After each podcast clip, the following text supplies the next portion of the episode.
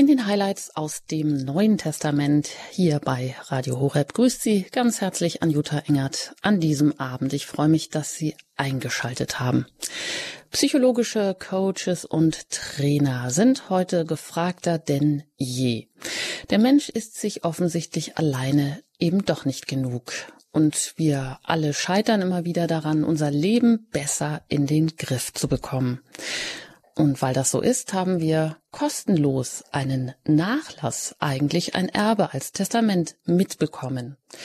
Das fällt nun aber oder fällt nun aber das Stichwort Bibel und kirchliche Aussagen, dann winken die meisten ab. Eine junge Frau sieht das anders. Sie sagte über den verstorbenen Jugendpapst Johannes Paul II., er wusste, wonach wir uns sehnen, nach dem großen Glück. Ein Glück, das die Welt uns niemals in irgendeiner Form bieten kann, sondern nur Gott. Ja, wo finden wir ihn, diesen Gott? Zum Beispiel in seinen Testamenten, die er uns in der Bibel hinterlassen hat. Und das beschreiben zwei Autorinnen folgendermaßen, Heike Malisik und Beate Nordstrand, in ihrem Buch Body, Spirit, Soul schreiben über das Wort Gottes. Das Wort Gottes beantwortet dir deine Fragen, lässt dich den Herzschlag Gottes spüren, weist dir in allen deinen Lebensbereichen den Weg und hilft dir, die richtigen Entscheidungen im Leben zu treffen. Ja, das hört sich doch richtig gut an und dazu darf ich Sie heute hier bei uns auch einladen in den Highlights aus dem Neuen Testament, dass wir gemeinsam uns Bibelstellen genauer anschauen und dann auch gucken, was können wir daraus auch ableiten für unser Leben? Und dazu haben wir unseren Bibelexperten Pfarrer Ulrich Filler aus Köln, den ich jetzt auch hier herzlich begrüßen darf. Guten Abend, Herr Pfarrer Filler. Hallo, guten Abend. Ja, Bibel lesen und Bibel verstehen, ähm, das ist sicherlich nicht immer ganz einfach dass wir auch, wenn wir das hören, sei es im Gottesdienst oder in einer Katechese oder eben auch vielleicht mal ganz zufällig hier heute übers Radio, dass wir davon auch was mitnehmen können. Was empfehlen Sie denn ähm, so als Seelsorger, wenn jemand zu Ihnen kommt, Herr Pfarrer Feller, und sagt, ja, Bibel lesen, das wollte ich doch schon immer mal so in meinen Tagesablauf integrieren, aber so auch die Bibel lesen, dass ich wirklich was davon habe, dass ich das vielleicht ein bisschen verinnerliche und dass ich davon auch so eine Art Richtschnur für meinen Tag habe. Was empfehlen Sie denn da? Ja, es gibt verschiedene Formen, das Wort Gottes in den eigenen Tag mit hineinzunehmen und es zum Gebet vor allen Dingen zu machen.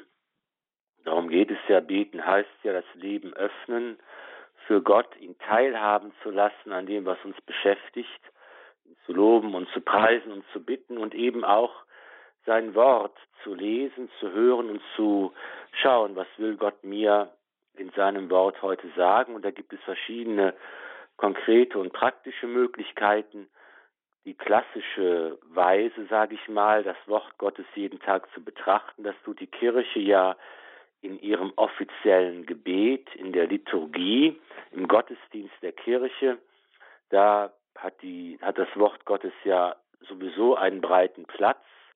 Einmal in der Feier der Heiligen Messe an jedem Tag. Da wird eben aus dem Alten und Neuen Testament in den Lesungen äh, jeweils vorge vorgelesen und wir hören das Wort Gottes und außerdem im Stundengebet der Kirche, dem Gebet, das den ähm, Ordensleuten und Priestern aufgetragen ist, zu beten, stellvertretend für die ganze Kirche. Da ist eben einer in allen, alle Gebetsstunden, alle Gebetszeiten sind ja geprägt vom Wort Gottes. Es wird gebetet vor allen Dingen mit den Psalmen, mit dem, aus dem großen Gebetbuch des Alten und Neuen Bundes, das zugleich auch das Gebetbuch der Kirche ist, schöpfen wir. Und es wird eben auch eine längere Schriftlesung immer gehalten, der Lesehore. Wer also hier sich mit dem Beten der Kirche verbinden möchte und schauen möchte, was das Wort Gottes an jedem Tag für uns bereithält und von der Kirche uns vorgetragen wird, der kann hier sich anschließen und eine Quelle finden. Natürlich gibt es daneben auch Menschen, die sagen, ich möchte gerne einmal die ganze Bibel äh, Zusammenhang entdecken. Da empfiehlt es sich in der Regel, weil von A bis Z einfach die Bibel zu nehmen und jeden Tag zu lesen, ist ein sehr mühseliges Unterfangen. Da gibt es aber Bibellesepläne, die von verschiedenen äh, Organisationen zur Verfügung gestellt werden, wo man eben Texte aus dem Alten und Neuen Testament oft im Zusammenhang dann präsentiert bekommt und so nach und nach eben auch dann einmal die ganze Bibel tatsächlich lesen kann. Und für den, der vielleicht ähm, nicht viel Zeit investieren kann oder einfach mal klein anfangen will, da ist eigentlich eine gute Empfehlung, äh, sich einmal das Evangelium zu nehmen, was am Sonntag im Gottesdienst vorgetragen worden ist. Die Sonntagsmesse ist ja eigentlich die Quelle und der Höhepunkt allen Tuns der Kirche, wie es das Zweite Vatikanische Konzil formuliert. Und hier ähm, könnte eigentlich das Evangelium des jeweiligen Sonntags eine gute Quelle sein, sei es, dass ich aus dem letzten Sonntag das Evangelium noch einmal nachlese und mitnehme, auch überlege, was in der Predigt der Pfarrer dazu vielleicht gesagt und erschlossen hat, sei es, dass ich umgekehrt schon das Evangelium des nächsten Sonntags nehme und betrachte und schon mal mich davon begleiten lasse, das ist eigentlich eine gute Gelegenheit, mit, von einem Schrifttext sich an jedem Tag der Woche etwas begleiten zu lassen. Und so gibt es viele Möglichkeiten, jeden Tag von neuem das Wort Gottes ins eigene Leben mit hineinzunehmen. Mhm. Ja, da haben Sie ja schon eine ganze Menge genannt und wer vielleicht noch mal einen Schritt zurückgehen möchte und ähm, überhaupt erstmal äh, sich noch mit kirchlichen Dingen auseinandersetzen möchte oder mit den ganzen Inhalten, der kann natürlich auch in ihren vielen Veröffentlichungen mal reinschnuppern und blättern von äh, allen möglichen Klischees oder Deine Kirche ist ja wohl das letzte, das war auch einer ihrer ersten Titel, wo sie sich auseinandersetzen mit Fragen, mit Argumenten, mit Standpunkten, ja, aber auch über Liturgie, über Himmel, Hölle, Fegefeuer über die zehn Gebote oder über Beichte, zerbrochene Herzen heilen und ihr neuestes Buch äh, Revolution, Perspektiven für die Kirche von morgen, alles im FI Medienverlag erschienen und natürlich auch aus unserer Sendereihe, nämlich die ganzen Highlights aus dem Alten Testament, die wir hier auch schon gemeinsam bestritten haben, die sind auch in Buchformat, ähm, liegen die vor. Aber jetzt mal ans Buch der Bücher und da wollen wir heute beim Lukas-Evangelium weitermachen. Da darf ich Sie einladen, auch die Stelle mit aufzuschlagen, mit uns gemeinsam zu lesen. Also im Lukas-Evangelium ist es das 16. Kapitel und da Vers 19 bis 31. Und da geht es um das bekannte Beispiel vom reichen Mann und vom armen Lazarus, also Lukas 16, Vers 19 bis 31. Das lese ich jetzt einmal vor. Da heißt es folgendermaßen. Es war einmal ein reicher Mann, der sich in Purpur und feines Leinen kleidete und Tag für Tag glanzvolle Feste feierte. Vor der Tür des Reichen aber lag ein armer Mann namens Lazarus, dessen Leib voller Geschwüre war. Er hatte gern seinen Hunger mit dem gestillt, was vom Tisch des Reichen herunterfiel. Stattdessen kamen die Hunde und leckten an seinen Geschwüren. Es geschah aber, der Arme starb und wurde von den Engeln in Abrahams Schoß getragen. Auch der Reiche starb und wurde begraben. In der Unterwelt, wo er qualvolle Schmerzen litt, blickte er auf und sah von weitem Abraham und Lazarus in seinem Schoß. Da rief er Vater Abraham, hab Erbarmen mit mir und schick Lazarus, er soll die Spitze seines Fingers in Wasser tauchen und mir die Zunge kühlen, denn ich leide große Qual in diesem Feuer. Abraham erwiderte, mein Kind, erinnere dich daran, dass du schon zu Lebzeiten deine Wohltaten erhalten hast. Lazarus dagegen nur Schlechtes. Jetzt wird er hier getröstet, du aber leidest große Qual. Außerdem ist zwischen uns und euch ein tiefer, unüberwindlicher Abgrund, so dass niemand von hier zu euch oder von dort zu uns kommen kann, selbst wenn er wollte. Da sagte der Reiche, dann bitte ich dich, Vater, schick ihn in das Haus meines Vaters, denn ich habe noch fünf Brüder, er soll sie warnen, damit nicht auch sie an diesen Ort der Qual kommen. Abraham aber sagte, Sie haben Mose und die Propheten, auf die sollen Sie hören. Er erwiderte, Nein, Vater Abraham, aber wenn einer von den Toten zu Ihnen kommt, dann werden Sie umkehren. Darauf sagte Abraham zu ihm, Wenn Sie auf Mose und die Propheten nicht hören, dann werden Sie sich auch nicht überzeugen lassen, wenn einer von den Toten aufersteht. Soweit die Worte aus der Heiligen Schrift hier im Lukas Evangelium Kapitel 16, Vers 19 bis 31, wenn Sie mitlesen möchten, das Gleichnis vom reichen Mann und vom armen Lazarus. Ja, Herr Pfarrer Filler, da haben wir hier so eine Situation, auf der einen Seite der Reiche, auf der anderen Seite der Arme. Der eine Weg führt in die ewige Qual, der andere führt zum Trost. Der eine lebt in Saus und Braus und vor seinen Augen eben an seiner Türschwelle der arme Lazarus, der bekommt nicht einmal von den Resten der üppigen Festmähler was ab, sondern die Hunde lecken an seinen Geschwüren. Das ist wohl die Situation, wie wir sie haben, oder? Ja, eine beispielhafte Schilderung, in der wir uns vielleicht selbst wiederfinden können, die uns auf jeden Fall bekannt vorkommt, die sicher ein zeitloses Motiv ist, wie überhaupt auch dieses dieses Erzählmotiv, also es geht ja hier um das Schicksal des Menschen im Diesseits und auch im Jenseits, auch zur Zeit Jesu schon ein altes, äh, bekanntes Motiv, aber wir finden das in der jüdischen Literatur, wir finden das in, in ägyptischen Märchen beispielsweise auch. Also hier immer die Frage, wie geht es dem Menschen jetzt und hier und welche Auswirkungen hat es unser Leben auf das Geschick des Menschen in der Ewigkeit. Und hier die Situation in einem großen Gegensatz, der offenkundig wird,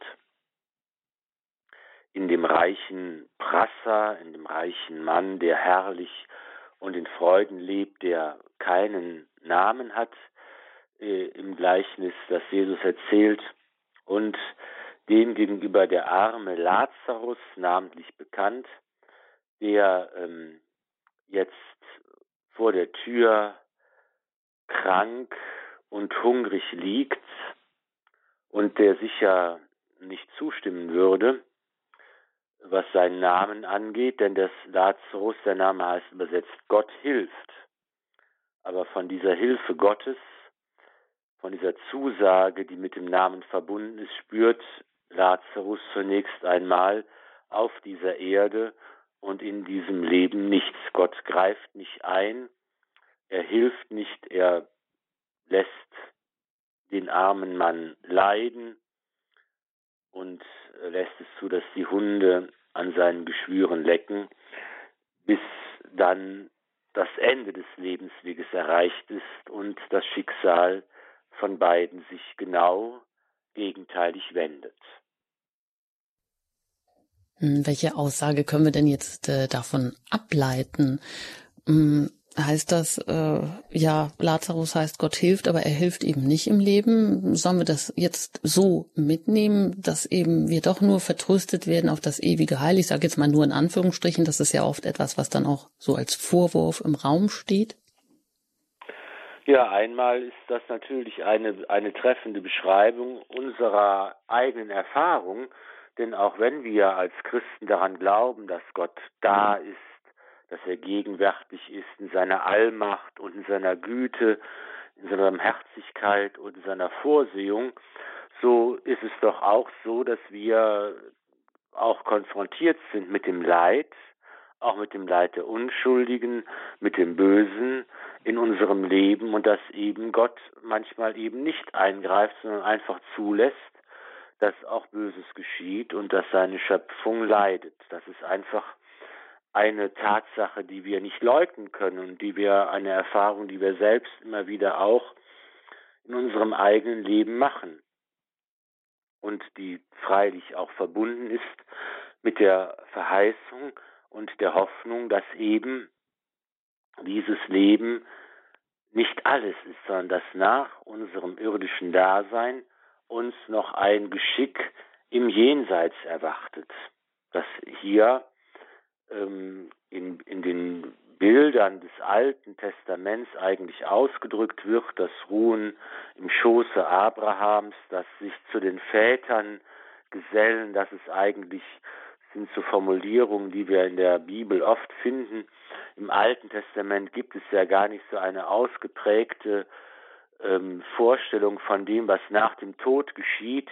Das ist eigentlich eben der Gerechte, dem wird ein gutes Geschick zuteil, er wird, so sagt es zum Beispiel schon das Buch Genesis, du wirst im Frieden heimgehen zu deinen Vätern, du wirst im glücklichen Alter begraben werden, dass das Ende also irgendwie ähm, vom, schon vom Glück bestimmt ist. Andererseits ist eben das Dasein im Reich des Todes eine Art Schattenexistenz, und einer Trostlosigkeit auch verbunden. Aber es gibt eben noch gar keine ausgefeilte Vorstellung von dem, wie es nach dem Tod eigentlich weitergeht.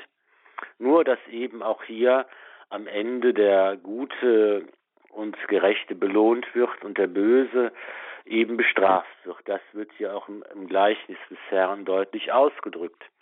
Ich würde aber sagen, dieses, ähm, dieser Ausblick und diese Verheißung die führt, soll eben nicht dazu führen, dass wir fatalistisch und ganz dumpf in unserem Schicksal verharren und sagen, das ist halt alles so von Gott gefügt, wir können nichts ändern, wir müssen halt leiden, wir müssen halt unser Geschick ertragen, wir dürfen halt nur darauf hoffen, dass im Jenseits wir belohnt werden und Gott es wieder gut machen wird, sondern im Gegenteil.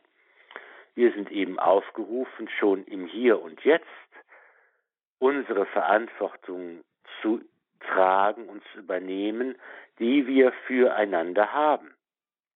Was eben gerade unser christlicher Glaube uns daran erinnert, dass wir nicht völlig passiv sind und Marionetten, die nur dann etwas tun, wenn Gott am Faden zieht, sondern dass wir als ähm, als äh, Geschöpfe Gottes berufen sind, seine Schöpfung mitzugestalten, dass wir Verantwortung übernehmen für seine Schöpfung und für unsere Mitmenschen.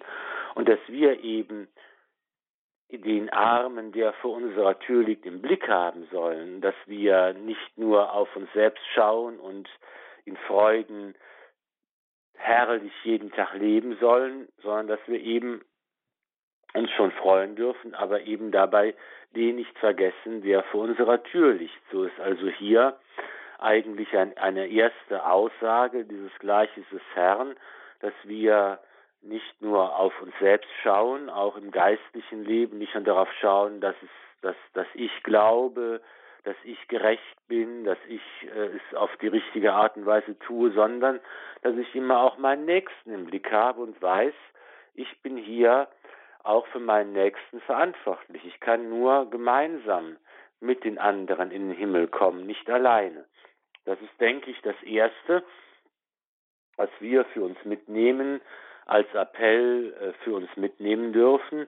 Wo bin ich denn gefordert? Wo ist es meine Aufgabe, die Geschwüre zu verbinden, die Wunden zu heilen, die Hungrigen zu speisen für die anderen da zu sein und die Armut und die Not zu lindern. Das ist unser Auftrag und den müssen wir auch erfüllen. Freilich mhm. in der Gewissheit und in dem Trost, weil das können wir niemals perfekt und, und vollkommen machen. Das bleibt immer Stückwerk, was wir tun können. Aber das ist auch gar nicht schlimm, denn es ist ja nicht nur dieses Leben, das wir haben, sondern wir haben dieses Leben und gestalten es verantwortlich in unserer Perspektive für die Ewigkeit. Hm. Und Sie haben gesagt, dieser heilsgeschichtliche Kontext, also zu Zeiten des Alten Testamentes, da gab es ja noch gar keine genaue Vorstellung, was eigentlich nach dem Tod passiert. Also was hier angesprochen wird, nämlich Abrahams Schoß äh, als der Ort des Trostes, ähm, ist das dann noch eben nicht das Paradies, sondern eine Vorstufe davon, äh, für alle noch unzugänglich, eben aber eben der Ort, wo alle in Sehnsucht ähm, warten oder wie können wir uns das vorstellen? Weil die, die Hölle, also die gibt es ja offensichtlich hier schon, also das Feuer der Hölle, äh, von dem auch der Reiche nicht mehr weg kann, wie es dort heißt. Ja, es ist, genau. Es sind also solche Vorstellungen, die ja bereits zu Vorstufen, Vorbilder unserer christlichen Begriffe vom Paradies und von der vom Himmel und von der Hölle und vom Fegefeuer sind, die hier noch gar nicht so dogmatisch und theologisch ausgeprägt und entfaltet worden sind. Aber es wird schon unterschieden, zum Beispiel auch im, im Neuen Testament dann zwischen dem endgültigen Geschick des Menschen in der Ewigkeit, der von Gott getrennt ist, das, was wir also die Hölle nennen würden, dass eben hier auch die Möglichkeit besteht, dass man in Ewigkeit von Gott getrennt unglücklich äh, sein wird.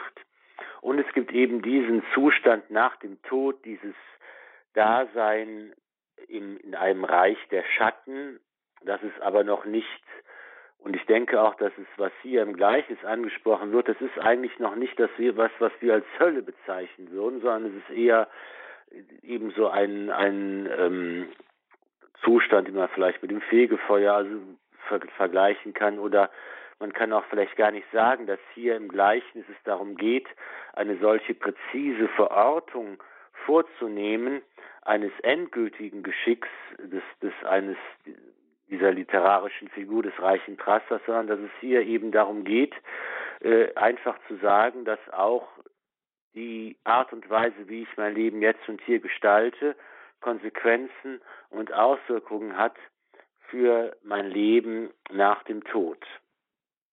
Hm, ja. Weil was drin steht, es ist, heißt ja, es gibt hier so einen unüberwindlichen Abgrund, also der, der Reiche, der hier ist, der bittet einfach nur, dass, ähm, dass man seine Zunge kühlt, also dass Abraham ihm ein, ein bisschen Wasser auf seinem Finger reicht, mehr nicht. Also er will jetzt gar nicht mal äh, eigentlich zu Abraham direkt hin. Zumindest wird dieser Wunsch hier nicht so geäußert, aber er bittet ihm nur, offensichtlich merkt er, dass seine, sein Leben mit dem Tod was Endgültiges hat und dass er seine Entscheidung jetzt auch nicht mehr ändern kann. Aber er bittet für seine äh, Brüder, die noch leben, äh, dass da doch, ähm, ja, da bittet er um Veränderung oder dass da jemand erscheint, äh, damit sie ihr Leben ändern. Genau, es sind zwei Aspekte nochmal, die hier in verschiedene Richtungen weitergedacht werden können. Einmal, dass tatsächlich auch dieser ganz bescheidenen Bitte, des reichen Prassers, der nun äh, qualvolle Schmerzen leidet. Er bittet ja nicht darum, dass man ihn davon befreit oder dass er da rauskommt. Er will nur äh, also eine ganz kleine Bitte erfüllt wissen. Und das kann nicht gewährt werden. Also hier wird einmal mit ganz großem Ernst und ganz großer Eindringlichkeit äh, darauf hingewiesen, dass unsere Handlungen auf Erden und unsere Entscheidungen ein großes Gewicht eine große Konsequenz haben.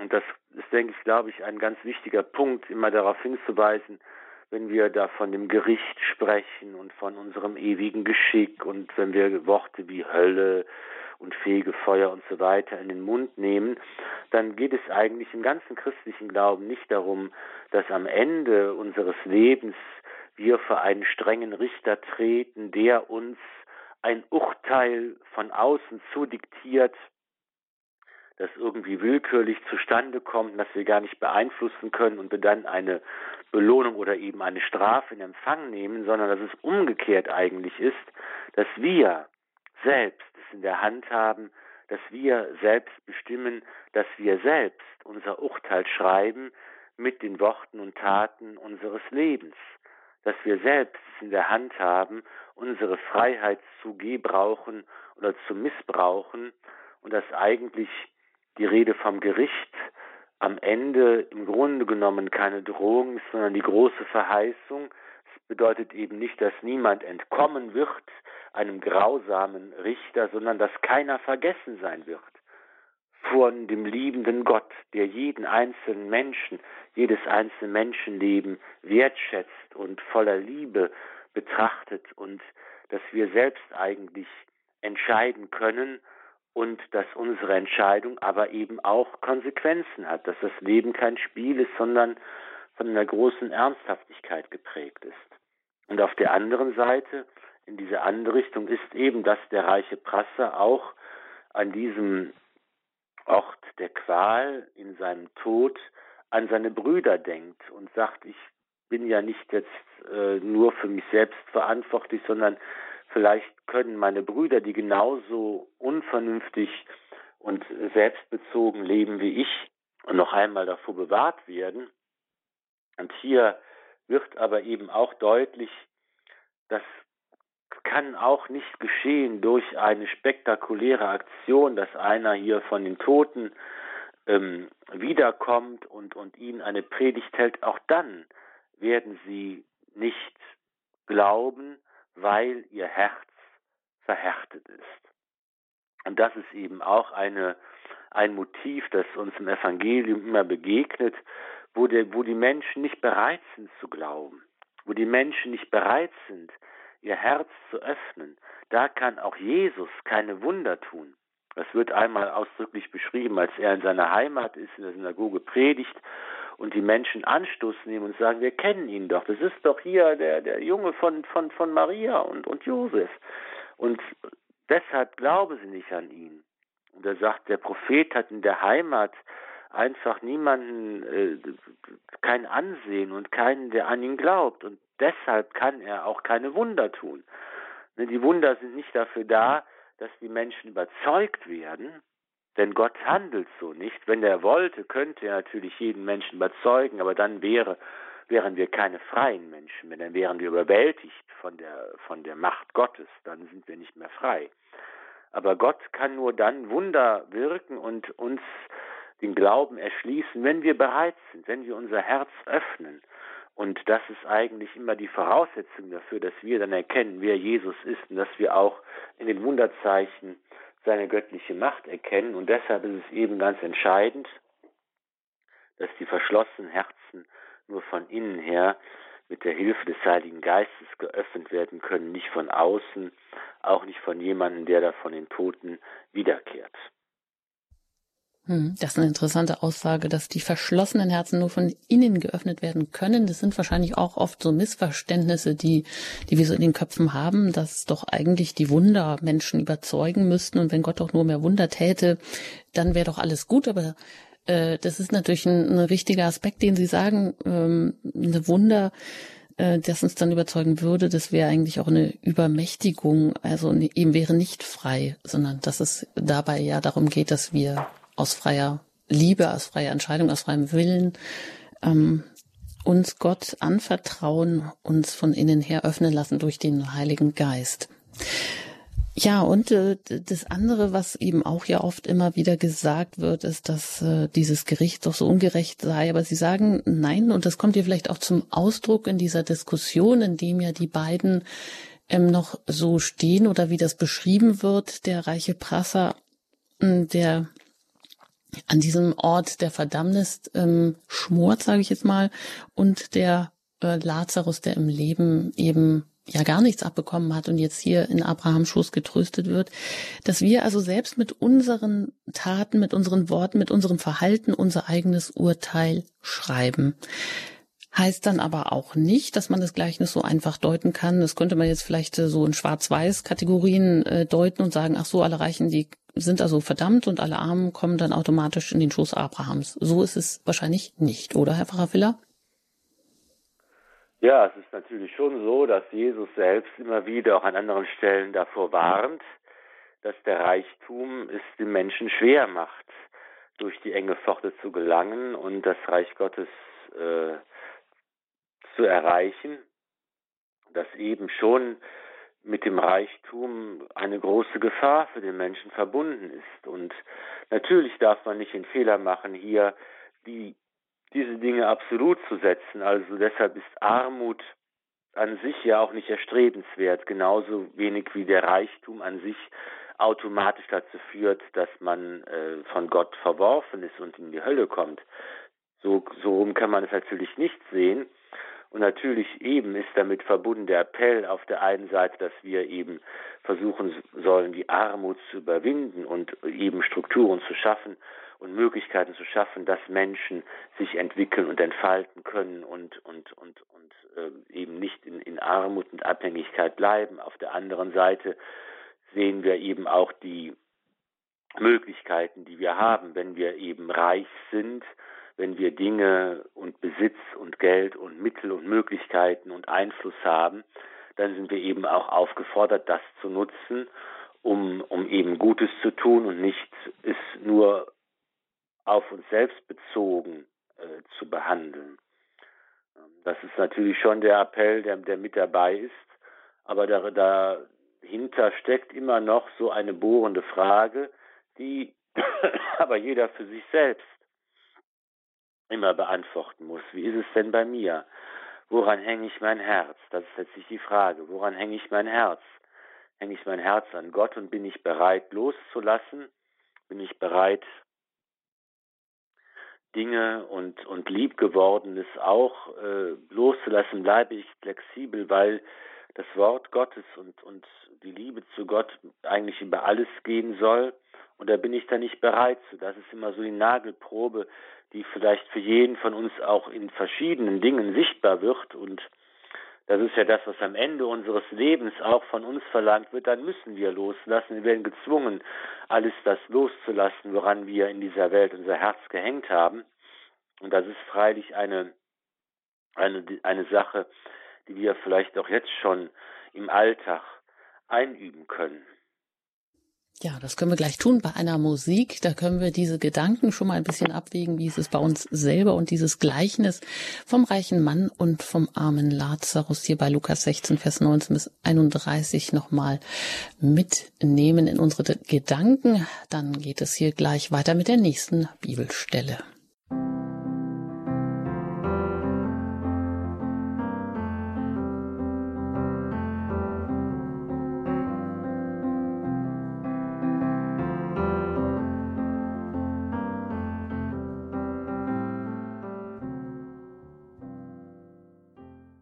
Sie haben eingeschaltet bei Radio Horeb hier heute in der Credo-Sendung mit den Highlights aus dem Neuen Testament. Ich bin Anjuta Engert und im Gespräch mit Pfarrer Ulrich Filler.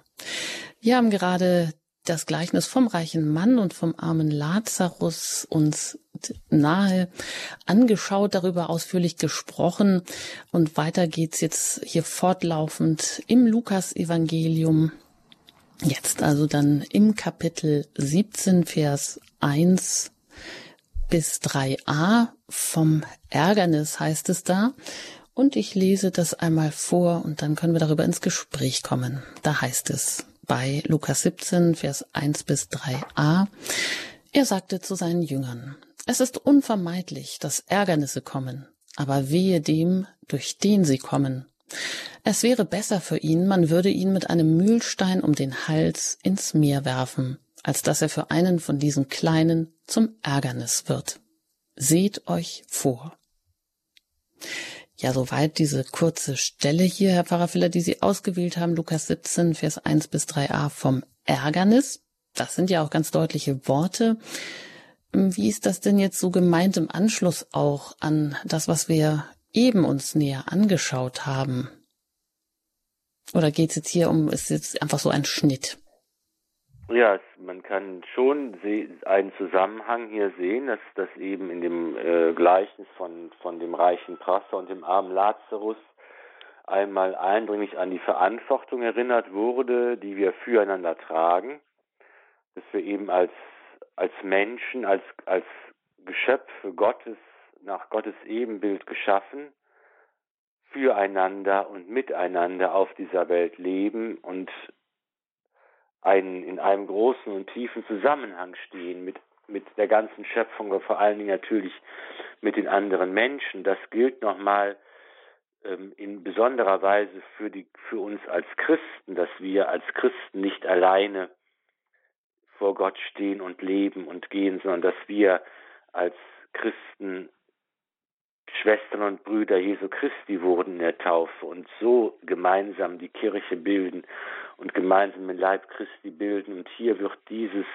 dieser tiefe Zusammenhang aller Menschen untereinander, der ganzen Menschheit noch einmal konkretisiert und auf eine höhere Stufe gehoben in der Gemeinschaft, die wir Christen gemeinsam bilden als die lebendigen Steine im, im Bau des Hauses Gottes, als die Schwestern und Brüder Jesu Christi und so wird hier noch einmal in einer ganz ernsthaften und, und ähm, radikalen Weise von Jesus daran erinnert, dass wir äh, nicht nur uns selber leben, sondern dass wir mit und durch Christus Verantwortung tragen füreinander und den anderen, den Nächsten im Blick haben sollen und dass sich eben deshalb auch unsere Gottesliebe nur dann verwirklichen und zeigen kann, wenn sie Ausdruck auch in der Nächstenliebe und sogar in der Feindesliebe findet. Und hier ist es also einmal einmal so, dass wir auf der einen Seite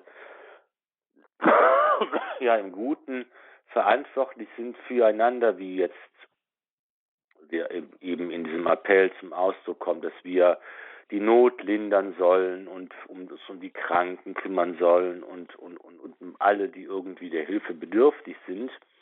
Und hier wird aber noch jetzt einmal die andere Seite ausgeleuchtet, dass wir eben auch zur Quelle von, von Ärgernis und von Verführung und zur Quelle des Bösen werden können durch unser Leben, durch unser Beispiel.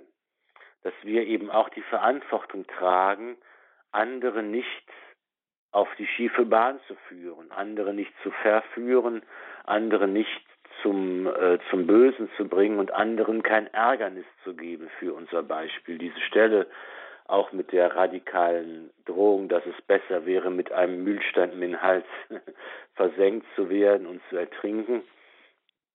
Dieses auch ernst nehmen, dass Gott uns Menschen unserer Freiheit auch ernst nimmt und auch unsere Verantwortung füreinander ernst auch ernst wenn wir darin versagen, bekommt vielleicht auch im aktuellen Missbrauchsskandal äh, nochmal eine ganz erschreckende äh, Pointe und äh, das wird auch nochmal deutlich gemacht, dass, dass es eben ihr auch um Sünde und um Schuld geht, die ähm, auch schrecklich ist, noch schreckliche Folgen in, in diesem Leben haben kann und dass, dass wir eben in, auf verschiedenster Ebene in solchen natürlich ganz krassen und, und, und schlimmen äh, Dingen, aber eben auch in, in anderen geistlichen Dingen im Alltag und eben auch immer mal darauf achten können und darauf schauen müssen, bin ich eigentlich und lebe ich eigentlich so, dass andere durch mich Christus erkennen können? Oder lebe ich eigentlich so, dass, dass ich anderen den Weg zu Christus versperre? Das ist eigentlich immer eine gute Frage, die man sich selbst äh, ab und zu mal stellen sollte.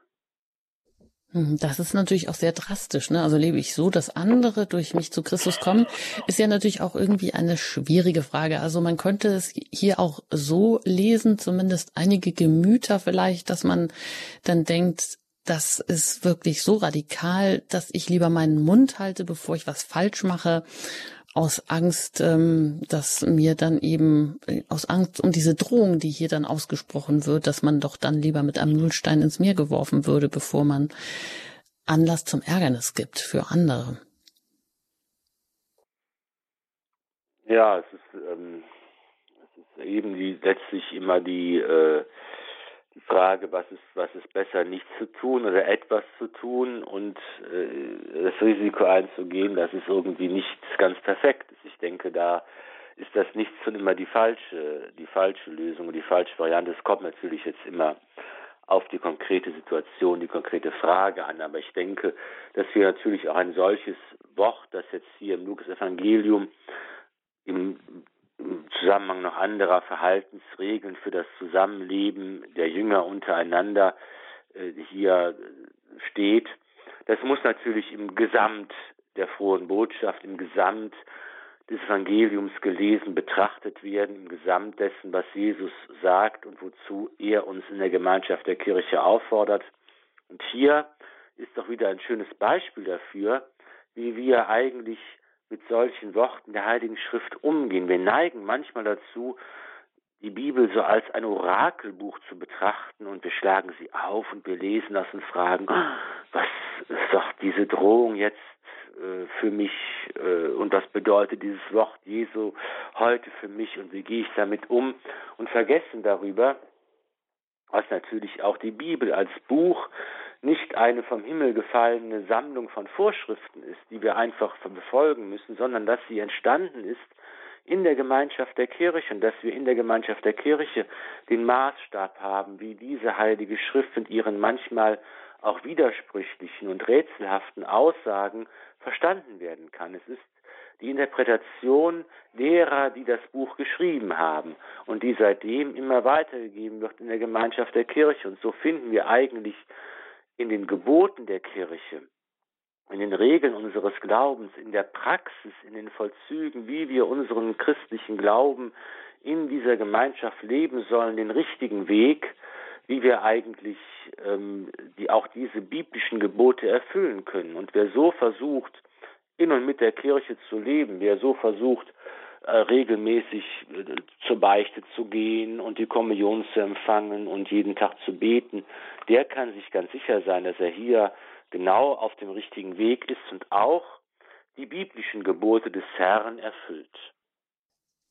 Ja, danke, Herr Pfarrer für diesen vielleicht auch wichtigen Hinweis, dass Bibel, Bibellesen nicht als Orakelbuch äh, verstanden werden soll. Die Bibel, die ist nicht vom Himmel gefallen, sondern sie ist natürlich auch in einer, sie hat eine ähm, Geschichte durchlaufen, in der Gemeinschaft der Kirche auch und dass wir das vielleicht auch immer versuchen im Ganzen zu sehen. Ja, so wie Sie sagen, da gibt es natürlich noch genauso viele andere Stellen, die man jetzt heranziehen könnte, wie zum Beispiel da, wo wir Rede und Antwort stehen müssen, dass wir da ja auch gar keine Angst haben sollen, dass uns dann in dem entsprechenden Moment auch der Heilige Geist das richtige Wort schon eingeben wird ähm, eben so etwas im Gesamtzusammenhang zu sehen und auch vielleicht unseren Verstand nicht auszuschalten, sondern auch irgendwie immer die Vernunft ähm, auch walten zu lassen, wenn wir die Bibel lesen. Nicht, dass da dieses eine Wort jetzt so der Orakelspruch für den heutigen Tag vielleicht darstellen soll.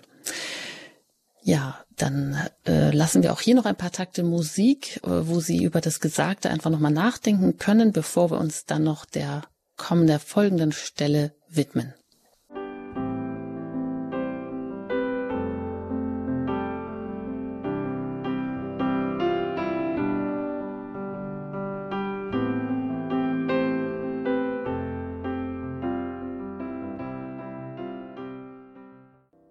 Den Highlights aus dem Neuen Testament, da sprechen wir heute über das Lukas-Evangelium mit Pfarrer Ulrich Filler. Er legt uns und deutet uns die einzelnen Stellen.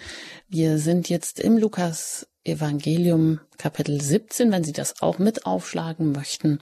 Und da schauen wir jetzt uns noch den folgenden Vers an, nämlich 3b bis 4. Da geht es um die Pflicht der Vergebung. Und da heißt es, wenn dein Bruder sündigt, dann weise ihn zurecht. Und wenn er umkehrt, dann vergib ihm. Und wenn er sich siebenmal am Tag gegen dich versündigt und siebenmal wieder zu dir kommt und sagt, ich will umkehren, so sollst du ihm vergeben. So diese kurzen, knappen, aber doch ganz aussagekräftigen Verse, wo es um die Pflicht der Vergebung geht.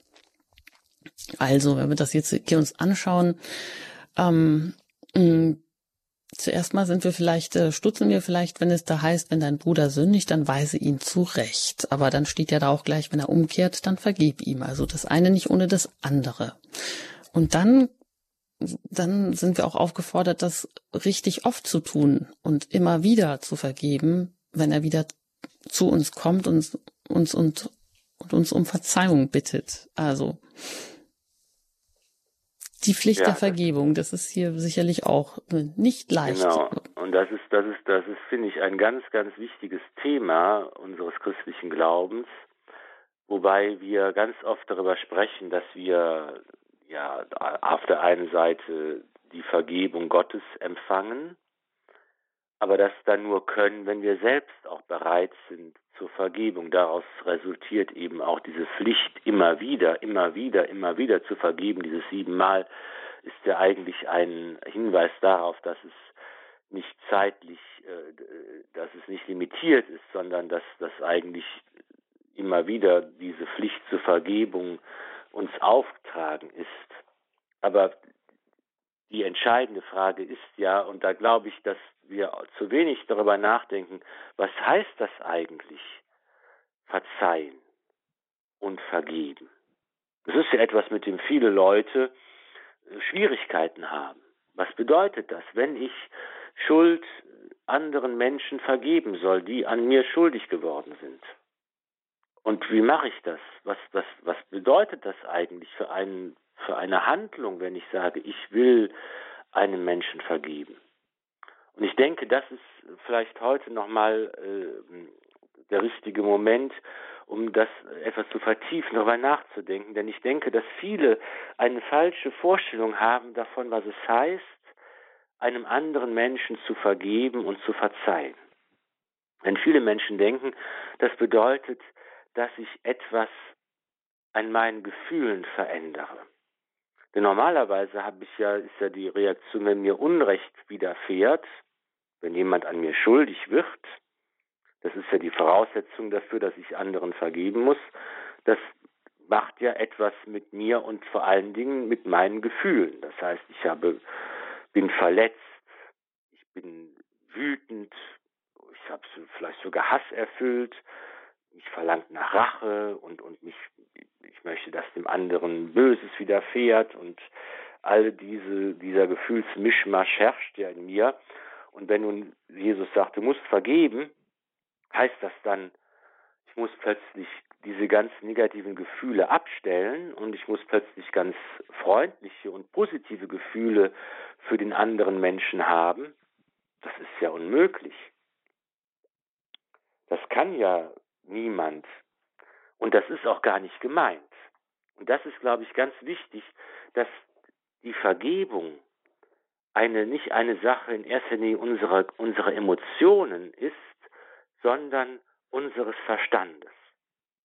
Dass Vergebung vor allen Dingen bedeutet, ich mache ein, ich nehme eine Unterscheidung vor und ich fälle eine Entscheidung. Und diese beiden Sachen, das sind Sachen unseres Kopfes und nicht so sehr unseres Herzens und unserer Emotionen.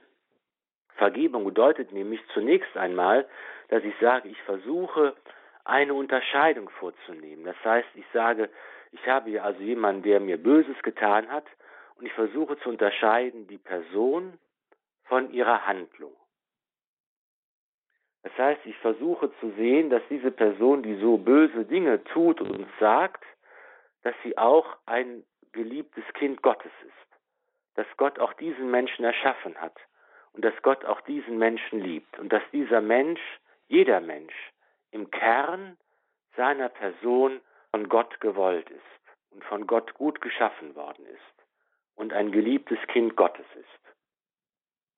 Und davon muss ich unterscheiden, das Böse, was dieser Mensch zu verantworten hat, was er tut und was er sagt und was er macht, was man auch böse nennen muss. Das heißt nicht, dass das alles, was die Menschen tun, gut ist, sondern es heißt, ich unterscheide einfach die Person von ihren Handlungen, von ihren Worten, von dem Bösen, was sie macht. Das ist das Erste, was ich tue. Ich versuche, diesen Unterschied zu machen und den Menschen nicht alleine zu definieren über seine Taten. Und das ist schon mal ein erster Schritt und das ist aber auch eine Sache unseres Kopfes. Das können wir uns überlegen. Und wenn ich das mache, dann ist der zweite Schritt eine Entscheidung. Ich entscheide nämlich darauf zu verzichten, dass der Gerechtigkeit Genüge getan wird. Eigentlich bedeutet ja, ähm, wenn, wenn jemand sagt, ich habe dir Böses getan, dann muss ich es versuchen, wieder gut zu machen. Und verzeihen bedeutet, ich verzichte darauf, dass hier der Schaden wieder gut gemacht wird, dass mir Gerechtigkeit widerfährt, dass der andere, dass, dass der andere leiden muss, dass der andere die Konsequenzen tragen muss, darauf verzichte ich. Und das ist die, und die Entscheidung, die ich fällen muss. Ich möchte, dass dem an, dass diese Sache nicht angerechnet wird. Und dabei, dabei können dann diese negativen Gefühle aber auch bleiben. Die verschwinden nicht automatisch. Die werden vielleicht durch die Gnade Gottes nach und nach auch umgewandelt und können sich im Laufe der Zeit verändern, aber nicht automatisch und sofort, sondern Vergebung und Verzeihung, die Jesus von uns verlangt. Das heißt nicht, dass wir unsere Gefühle plötzlich äh, vom Kopf auf die Füße stellen oder umgekehrt, sondern es bedeutet, dass wir versuchen, diese Unterscheidung vorzunehmen, den anderen, die Person von ihren Handlungen etwas zu trennen. Und es bedeutet zu entscheiden, ich verzichte darauf, dass der Gerechtigkeit dann Genüge getan wird und lasse es damit gut sein. Und das heißt nicht, dass das Böse gut genannt wird, und das, das heißt, so auf diese Weise funktioniert auch nicht unsere, unsere bürgerliche Gesellschaft und auf diese Weise funktioniert nicht unser, unser Gesetz und, und so weiter. So kann man das nicht regeln, aber für den christlichen Bereich des Glaubens kann es so funktionieren. Und das ist in erster Linie eine Sache unseres Kopfes und der Entscheidung, die wir fällen müssen. Und das ist, glaube ich, das zu bedenken, ist, glaube ich, wichtig, weil es viel einfacher ist, als zu sagen, ich muss plötzlich anfangen, die Menschen, die mir Böses tun, nett zu finden. Denn darum, genau darum geht es eigentlich nicht. Hm, das ist interessant, was Sie sagen und auch total wichtig, weil es sicherlich in jedem Leben die größte Frage überhaupt ist, zu vergeben also in jeder Lebensgeschichte kommen da sicher viele Sachen vor. Aber andererseits muss ich ja mit diesen Menschen vielleicht weiter umgehen. Oft sind es ja auch Menschen, vielleicht aus der engsten Verwandtschaft oder so. Wenn ich jetzt die Unterscheidung vornehme, dann ist das etwas, was ich rational im Kopf tue. Also ich unterscheide die Person von der Handlung. Ich sage, gut, diese böse Tat die bleibt da so bestehen. Ich muss jetzt deshalb den Menschen beim nächsten, bei der nächsten Begegnung vielleicht nicht in die Arme fallen, äh, aber meine Emotionen, und das ist ja wahrscheinlich bei vielen Menschen so, bestimmen ja doch dann wieder unser, unser weiteres äh, Zusammenkommen viel stärker als der Kopf das dann tut. Also wie gehe ich dann damit um, dass ich eben genau das kann ich einmal entscheiden und trotzdem hege ich immer vielleicht etwas Groll. Also wie kann ich dann versuchen, nicht mehr nachtragend zu sein oder mit diesem Menschen so zu tun, als wäre das nicht geschehen, wenn ich weiter eine Beziehung mit ihm ja auch dann äh, vielleicht pflegen möchte. Ja, das ist die große Herausforderung. Wie, ich, wie unser alter Spiritual im Krisenseminar hat einmal gesagt, wie Feind, wie man, kann man den Feind lieben, den man also wirklich also auch diese ganzen negativen Gefühle entgegenbringt. Und er sagt, da gibt es drei Stufen, das zu tun. Dass, dass, dass die erste Stufe ist, und das ist noch nicht die christliche Verzeihung, ist der Wunsch, dass dem anderen Gerechtigkeit widerfährt, dass ihm Recht geschieht. Und die zweite Stufe besteht darin, dass man sich wünscht, dass dem anderen etwas Gutes widerfährt. Und die dritte Stufe der Feindesliebe besteht darin, dass man sich vorstellen kann, für den anderen zu beten. Und das sind auch drei Stufen der, der Feindesliebe, die auch erstmal gar nicht viel mit den Emotionen zu tun haben, sondern eben hier Gerechtigkeit, dem anderen Gutes wünschen, obwohl er ein Monster oder ein, ein schlimmer Kerl ist und ich ihn nicht mag, und dann für einen anderen zu beten das ist eigentlich schon die höchste Form der Feindesliebe und das ist vielleicht auch ein konkreter und praktischer Weg, den man viel leichter beschreiten kann. Und dann muss man eben versuchen, auch die eigenen Gefühle und die eigenen Emotionen und die, die eigene Traumatisierung und, und das, das Schlimme, was eben die Schuld auch mit uns macht und wie sie uns verändert und uns belastet, all das verschwindet nicht einfach, all das muss getragen werden und all das kann durch die Gnade Gottes auch nach und nach gewandelt und verwandelt werden. Da braucht es Geduld und einen langen Atem dafür. Und für diese Geduld und für diesen langen Atem darf ich Sie am Ende der Sendung noch um Ihren Segen bitten. Ja, dass wir genau diese Schritte tun können. Und Sie sagen mit Recht, das können wir selber tun. Wir können nämlich die Unterscheidung vornehmen, die Person von der Handlung zu trennen. Wir können auch ähm, es dabei belassen. Wir müssen das nicht alles umdefinieren. Wir müssen diesen Menschen deshalb jetzt nicht gleich lieben, aber wir können auch darauf verzichten und das können wir auch bewusst in, in, mit einer Entscheidung tun, äh, dass also ich sage jetzt mal auf Rache verzichten oder dass dem Menschen Böses widerfährt, sondern im Umgekehrt, dass dem anderen etwas Gutes widerfährt und wir können für ihn beten. Das sind Sachen, die, die wir alle für uns tun können, ohne abhängig zu sein von dem, was der andere, ähm, wie er reagiert oder was er tut. Und dann dürfen wir vielleicht einfach darauf hoffen, dass es mit der Zeit dann auch zu einer Änderung unserer Gefühle einmal kommen kann. Ja, da darf ich Ihnen Sie noch um Ihren abschließenden Segen bitten, Herr Pfarrer Filler. Sehr gern. Ich tue es mit einem zeitgenössischen Gebet. Wenn es ganz eng wird für mich, wenn Angst mir die Kehle zuschnürt, wenn ich keinen Ausweg mehr sehe, wenn Menschen Löwen sind und ich mich wie ein jämmerlicher Wurm winde, dann leg du mir die richtigen Worte in den Mund, dann führ du mich aus der Enge in die Weite, dann gib du mir Hoffnung in der Angst, dann zeig du mir den Weg in die Freiheit. Amen. Es segne und behüte euch der allmächtige und gütige Gott, der Vater und der Sohn und der Heilige Geist. Amen. Gelobt sei Jesus Christus in Ewigkeit. Amen. Ein herzliches Dankeschön an Pfarrer Ulrich Filler und auf ein Wiederhören bis zur nächsten Ausgabe der Highlights aus dem Neuen Testament, auf die ich mich schon freue. Dankeschön. Ich danke natürlich auch für Ihr Interesse und darf Sie noch darauf hinweisen, alle vergangenen Sendungen, auch die Highlights aus dem Alten Testament, die können Sie bei uns in der Mediathek noch einmal nachhören im Podcast-Angebot auf der Homepage von Radio Horeb. Dort finden Sie alles. Ich danke Ihnen fürs Zuhören, für Ihr Interesse und wünsche Ihnen noch einen gesegneten Abend. Ihre Anjuta Engert.